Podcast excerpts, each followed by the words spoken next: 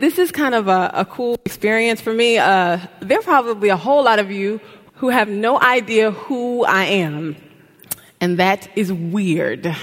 So, my name is Michelle, and um, I've been a member here for ever, and I'm currently at Bronzeville. And so, this is the first time that I feel like a visiting preacher at this church. and I'm looking out and I'm like, there are a whole lot of faces that I don't know and y'all don't know me and this is all very strange. But I miss you guys. Um, I love, love, love Bronzeville, but I miss seeing the faces that I was so used to seeing all the time and worshiping with y'all. So I feel I'm, I'm kind of happy to be back for this Sunday. Um, well, as you guys can see in your bulletins, if you, if you looked in the back, the title of this message is Rekindling the Flame. Uh, I, this is actually not going to be a sermon on, you know, getting your marriage, the spice back in your marriage, as the title would lead you. But for those of you guys who uh, have heard me preach before, you may recall that I'm, I'm really, really bad at titling my sermons. Really, really bad. So this is evidence that what I'm actually going to talk to y'all today about is sort of um, reigniting our passion for God. Um, I want us today to, to think about, to look at why we do the things that we do and who is this God that we serve? And have we forgotten how awesome it is that we are children of the living God? So that's where we're going. Um, how many of you guys grew up in churches that have like a liturgical, follow the liturgical calendar? Anybody? Okay, a handful of folk. Um, so for the rest of us who did not, and maybe for those of you who did but don't follow it anymore, we are currently in a season of ordinary time on the, on the church calendar. This is ordinary time. Doesn't sound exciting? Ordinary time. Yes. So um, basically, what this calendar does um, is it looks it sort of orients the year based on the life of Jesus. So you have, um, you know, it starts with Advent, and we have Christmas, and then we have Easter, and Advent, um, not Advent, I'm sorry, Ascension, and then Pentecost, and then we get fall into this space of ordinary time, which is, you know, there are no holidays going on. That's the best way I can say it. But if you think about what this time period was for the early church, I mean, if you think what this calendar sort of is trying to capture are the things that Jesus was actually doing when he was alive, when he died, when he rose, and then when he was in heaven and the church was sort of being planted. So as we know from the New Testament, after Jesus rises from the dead or raised, raised from the dead, mm-hmm. so he walks around with his disciples. He goes and he's teaching and he's living with them. So you can imagine that this was an exciting time. And that, that period lasted for about 40 days. So even though we only celebrate one Easter Sunday, you know, in this church, on the church calendar, there's about four or five Easters. People were walking, talking, eating with a man that had died. And now he was risen. This was an exciting time. And so then, even in what we now call ordinary time for the church, this, this time when the church was being birthed. The Holy Spirit came, folk were filled and on fire, and they were going forward and starting ministries. And they were hammering out their theology, trying to figure out what does it mean for us to be people of God. I think a good example of this is Corinthians, right? Like you can see a church that kind of didn't get it all the way they had gotten really focused on the charismatic gifts of the Spirit, and so they had forgotten a little bit how to love one another. so Paul writes to them, and he's like, you know, that's cool, but no, this is not what we do. You, you have to share with the poor. We, we need to love each other. That's what this thing is all about. So what we see through these writings are that the church trying to figure this whole thing out. What does it look like for us? We didn't necessarily know Jesus, so what does it mean for me to now be a Christian? I imagine that this was an exciting time. Even for the people who didn't get to spend those 40 days with Jesus, they had to have felt like they were a part of a movement. I mean, you, you guys remember when you first got saved, right? How many people just got saved recently? Anybody? Praise the Lord. There should be more hands. Amen. But for, so for all of y'all then, with the exception of this gentleman, you know how we felt in the beginning and how you're feeling right now probably. It's all new. It's exciting. It's passionate. You couldn't wait to get home and get into your word. You couldn't wait to go to church on Sunday to hear what was going to be said. You were excited about this thing. And every time you cracked open your Bible, you probably learned something new or expected to learn something new. I imagine that this is what the early church felt like. But then somewhere along the line, you know, long after the church had been established and had become the Big C church, somewhere, somehow, someone decided we need to have this liturgical calendar to sort of orient us, and we got ordinary time. And ordinary time feels very, very ordinary um, when I was sort of looking up the, the, calendar, I came up on this quote that struck me. Uh, it says, The liturgical year attempts to provide the same pattern of repetition needed for growth that the natural year provides. A pattern of repetition needed for growth. Ordinary time. See, somewhere along the line, it all has become ordinary. Instead of this mysterious God being mysterious, we kind of have figured it out, right? And we do the things we're supposed to do. We go to church, we, we read our Bibles, we say a prayer here or there. But it's all ordinary. Well, this is what I want to talk to us about this morning. Um, and our scripture for the day is coming from the book of Revelations, and you can actually turn there if you want. Um, Revelations chapter 2. And so basically, this is um, just some background information. We're looking at God's words to the church in Ephesus. And for those of you guys who, who, you know, have read this before, basically, God gives John some, some letters that he's supposed to read to various churches. And in these letters, there are praises for the things that they've done well, and there's also some critiques and calls to repentance. And so we're going to focus on what the Lord says to the church in Ephesus. Now, if you guys Actually, you probably don't. I bet there's no one here who remembers Pastor Peter's Bible study on Ephesians. Anybody? Y'all do. Okay. Okay. Pray too. All right. So, all right, over there. so when we first started this church, before we ever met on a Sunday, um, we would meet in community groups or small groups. And Pastor Peter led all of them for at one point in time, and he was walking us through the book of Ephesians. This is how he wanted us to start because he recognized that there were some important things in this book. There were some important things about this particular church um, that would be helpful, useful to us as we were trying to launch. And so, what we're going to see today is this church, you know, it was definitely a model church, but not a perfect church. And so I think that what we will find in Paul's words are some encouragement for those of us who have fallen into a perpetual state of ordinary time.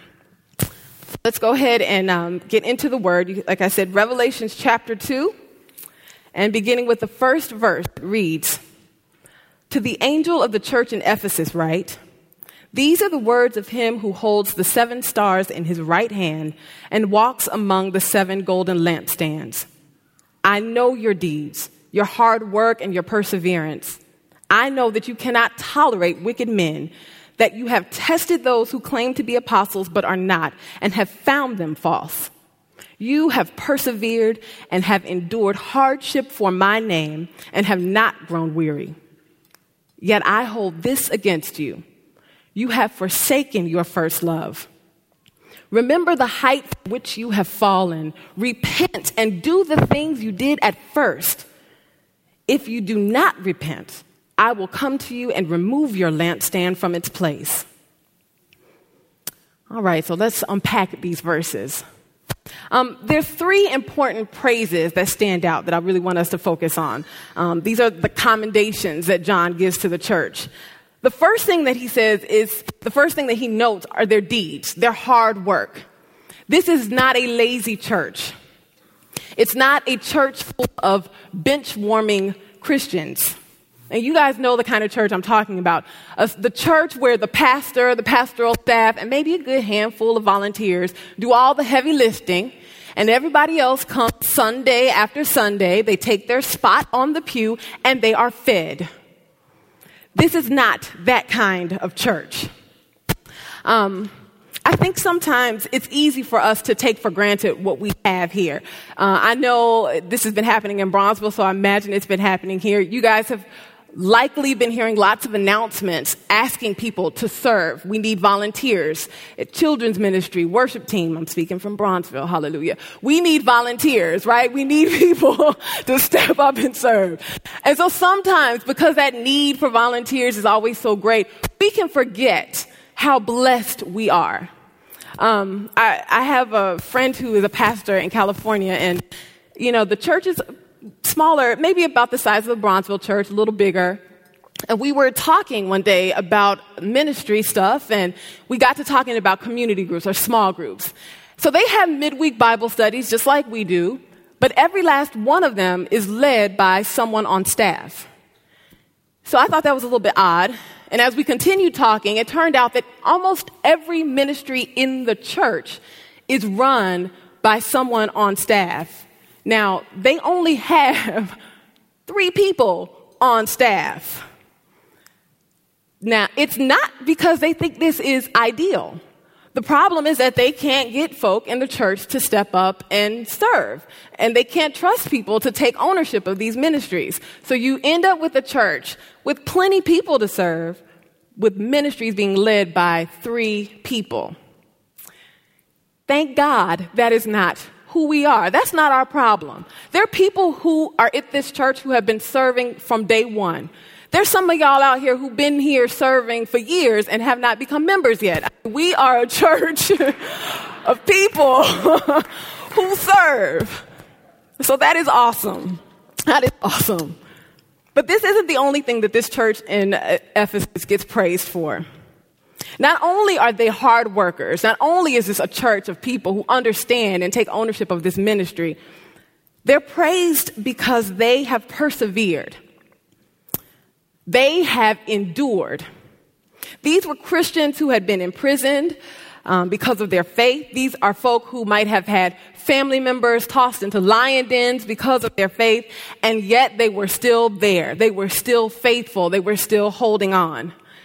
I am positive that some of us today, maybe we have not been thrown into lions' dens, but there are some people here who have lost family, who have lost friends because of their faith. And yet, you are here today. We are here today praising our God. There are folks who, like I said, maybe you didn't get put in jail. Maybe you're not um, in a place. We live in America and we can wear a cross if we want to and say hallelujah on the street. But there are people who have endured the suffering that life throws at you joblessness, homelessness, brokenness, loss of children. I mean, as a church, we have experienced hardship. And yet here we are today praising God, holding to our faith, and being emboldened by one another and by these experiences, knowing that God is good, God is awesome. I couldn't help but think of New Community when I read that passage. Well, the next praise that, that John gives is that this is a church that cannot tolerate wicked men, and more importantly, they have tested false apostles and found them to be false. Now, this is significant because to test a false apostle, you have to know what a true apostle might sound like, look like. In other words, this was a church that knew the word. It wasn't a group of people who sort of led by a personality who were coming day in and day out because they just really, really, really liked the person who was standing in front of them. This is a group of people who understand what it means to be people of God. They know the gospel and they can tell when something ain't right. I again thought of new community. One of the things that I've always loved about our pastor and the way that this church is run is that you don't have one person standing in front of you Sunday after Sunday after Sunday. From the very beginning, Pastor Peter has been committed to having multiple voices come up here whenever I talk to people, um, you know, new folk, and I ask them, you know, well, well, what led you to the church? Why did you choose New Community? Without fail, I always get some variation of, you know, I was looking for a, you know, fill in the blank kind of church, a diverse church, a young church, a vibrant church, or whatever kind of church. And I came here and I loved the teaching. People are here because they are being fed, because they are hearing the word of God, and that is exciting, and people are drawn to it. That is a blessing. So, this was a church that knew the gospel, and yet, and yet, they are still being condemned, or not condemned, but rebuked. See, for all practical purposes, it seems like this church in Ephes- the Ephesians church was a great church. They seem to be doing everything right. And yet, God says to them, You have abandoned your first love. So, what does that mean then? They are hard workers. They know the word. They have persevered. They are faithful. How then have they abandoned their first love? What could that possibly mean? It doesn't have anything to do with their actions, apparently, because they're doing the right things. Well, I would like to submit to you today that what is wrong with the church in Ephesus is that they had adopted a passionless walk. Not faithless, but passionless. They had fallen into a place where everything felt like ordinary time. So, yes, they were doing what they needed to do, they were believing the things they needed to believe, but it was all ordinary.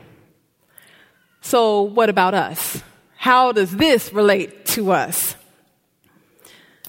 So now it's September almost the end of September. We are approaching the Christmas holidays, you know, and that's a very exciting time in the life of the church. It's a time when we get reminded of who we are and what we believe. But outside of those holiday times, I think for of us, most of us at least, we have fallen into ruts. We have put God into a box and we have decided that we have fathomed the unfathomable God. So we don't go to our word anymore expecting to see fresh revelation. No, we go to the passages that we, you know, always go to, or we don't go to it at all. We might pray, but our conversations are one sided because we don't really expect God to say anything back. We have fallen into this place where we serve, we come, we do, but I think a lot of us, if we're honest today, we have lost sight of the awesome, mysterious God that we serve. We sing the songs we always sing on Sunday, and we expect to be moved in the same ways we are always moved. Um, Pastor Peter has uh, talked a lot about in the past sort of a consumer approach to Christianity that a lot of us have. You know, we church a lot. You come, you find a church, you sit there, and then, you know, you're looking for it to feed you, to serve you, to meet your needs. And you stay for as long as it does, and then you go somewhere else. This is kind of how we do church nowadays. And I think a lot of it has to do with just our generation and the culture in general. This is kind of how we approach life. You know, we, you want something to work immediately. We get the new, I, and I'm speaking to myself now, the new iPhone that comes out every time it comes out because, I mean, clearly the phone that was perfectly fine yesterday is now, you know, obsolete. I need a new one. This is kind of how we move through life. But I think another part of this has to do with longing. I think that a lot of us are desperately yearning for that feeling we used to get we are longing to feel the way we used to feel when we just got saved, when it was all new, when it was all exciting, when we were so passionate, when we couldn't wait to get home and worship the Lord all by ourselves in our little living room, where every conversation we had was about how good God was. We are longing for that. And so I think that church hopping gives us that fix for a little while, right? You go to a new church, you feel that for a moment. The pastor's new, the worship team is new, the people are new, everything is bright, sunshiny, and new, and then that wears off. And you find yourself searching for that next fix. See, I think that we lose passion because we lose the mystery. We stop hungering and thirsting for fresh revelation because we don't really believe that there's anything fresh for us to learn. We now have all the answers. Like the church in Ephesus, we continue to do the right things. We continue to believe the right things. But somewhere along the line, it becomes ordinary time. Instead of walking in the joy of the Lord, we are constantly walking around feeling like, well, I didn't do what I needed to do that day. I missed the mark that, this time. And so eventually we get numb. When was the last time you were really, really, really excited about Sunday? When was the last time you woke up and could not wait to get here? Hallelujah. Hallelujah. Before, amen. I know for me,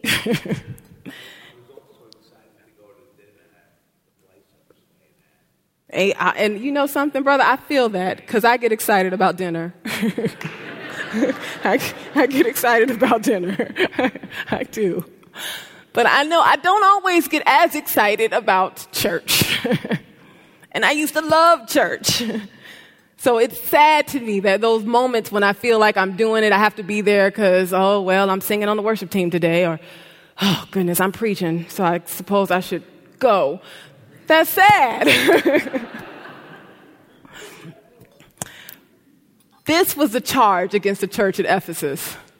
But this is the awesome part about this passage. See, it doesn't end there, it doesn't end with the rebuke. See, we read verse 5. It says, Remember the height from which you have fallen, repent, and do the things you did first. Now, you may be saying, Michelle, okay, so it didn't end with rebuke. that doesn't sound like a warm, fuzzy something that I can take home and feel good tonight about. You're right. At first hearing those words sound a little bit harsh, I would say. It goes on to say, if you do not repent, I will come to you and remove your lampstand, your lampstand. Now, that sounds, like I said, a little bit harsh. But if you think about what it means, I think that this is extraordinarily encouraging. So, the first thing I need to say is that the lampstand does not represent salvation. So, God is not saying to them, if you don't repent, I'm going to come and all of y'all are going to hell. That's not, that's not what this is. that's not what this is. The lampstand here represented the church's witness. So if, if they don't repent, God is saying, I will remove your candlestick. In other words, you will become an ineffective church. You won't have a good witness. Now, why is this good news? God is telling them that unless they turn away from what they are doing now, unless they stop the sin that they are involved in right now, they will not be an effective church. And the sin, and this is what is powerful, the sin is a passionless walk. Remember, these are hard workers. They're doing the right things, they believe the right things.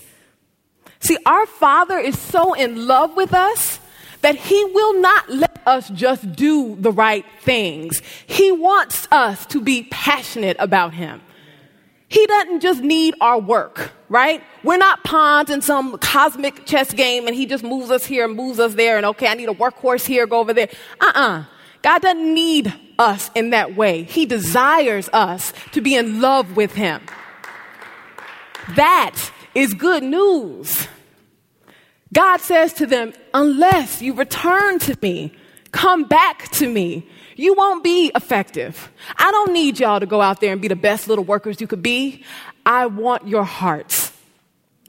See, this should make a lot of sense for those of us who are married, right? So my husband, Carlos, he is an awesome husband and just amazing. And yes. So, and he does, you know, not everything. Nobody can do everything right, but he does most things right in my eyes.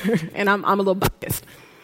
But this man could come home every day and tell me that I'm the most beautiful woman in the world. He could bring me breakfast in bed every morning. He could give me a rose every evening. But if he was doing it just because somewhere along the line somebody told him this is how you should keep your wife happy, and there was no passion, there was no love, I would be in a very unhappy marriage. Now, he does not do any of those things on a regular basis and I have an awesome marriage. because everything that he does for me, I know comes out of his love for me, his passion for me. Amen. Y'all understand I'm, he's a good man, right? I'm not, that I don't know if that last thing came out right. See, we mean so much to God that He is not concerned about the things that we do for Him. He wants our heart. So, what did you do before? What would this look like in your life? Did you worship on a Wednesday? did you open your Bible excited about what you would find? What did you do before? Because today God is calling us to return to that thing, to do the things that we once did. I know that as I was preparing this passage, um, one of the things that was brought to my memory that I, I haven't done it so long, I forgot. Um, I used to always sing to God, and not, uh, I still sing songs, you know, church songs that I like. But I used to sing my own songs that God would give me, that the Holy Spirit would give me in my times of worship. And I just sing and sing and sing and sing. And I was, I was, I was uh, you know, preparing this sermon. I realized I had not done that in a very, very long time. So I know that one of the things that I need to go back to is that. I opened my mouth this week and I sang a song that the Holy Spirit gave me for the first time in a very, very long time, and it felt good. What did you do before? See, the good news is that this cross, this is our guarantee that when we return to that first love, when we do the things that we did before, the Holy Spirit, Jesus, God, he, they're waiting for us. God is there, beckoning us, calling us, drawing us back, and He will be there. When you do the things you did before, you're going to be surprised. Because I believe with my heart of hearts that you will feel the things you felt before and maybe even more. God desires our hearts. He desires our hearts and He delights when we return to Him. Um, the worship team can come on back up. New community, it is not about what we can do for Him. God is an awesome and a loving Father. He is a wonderful God who loves us and desires to be loved by us. I encourage you this week to forget your pad answers. Go back and read those passages that you used to read that you've stopped reading, either because you no longer have an answer, they're too difficult, they make you uncomfortable, or because you decided you, eh, I know what that's all about anyway. Go back and read those things. Go back and seek the Lord. Pray, sing, dance on a Wednesday. Turn some Kirk Franklin on or whoever you may listen to and just get busy in the Lord. I encourage you to return to the things that you did before. Return to your first love. Pray with me. God, God, I thank you that you are an awesome God. I thank you that you are a big God. I thank you that even though you desire to reveal yourself to us and that you do, you allow us to see you, to see glimpses of you. I thank you that we will never be able to fathom you because you are bigger than us. You are bigger than our imaginations. You are bigger than our intellects. God, I pray that that would that mystery, Lord Jesus, would be restored to us. I ask today that for anyone who is in a space of ordinary time that you would restore unto them the joy of their salvation. And I thank you because I know you have heard it and that you desire to do it. And so it is as good as done. It's in Jesus' name that I pray and I ask all of these things. Amen.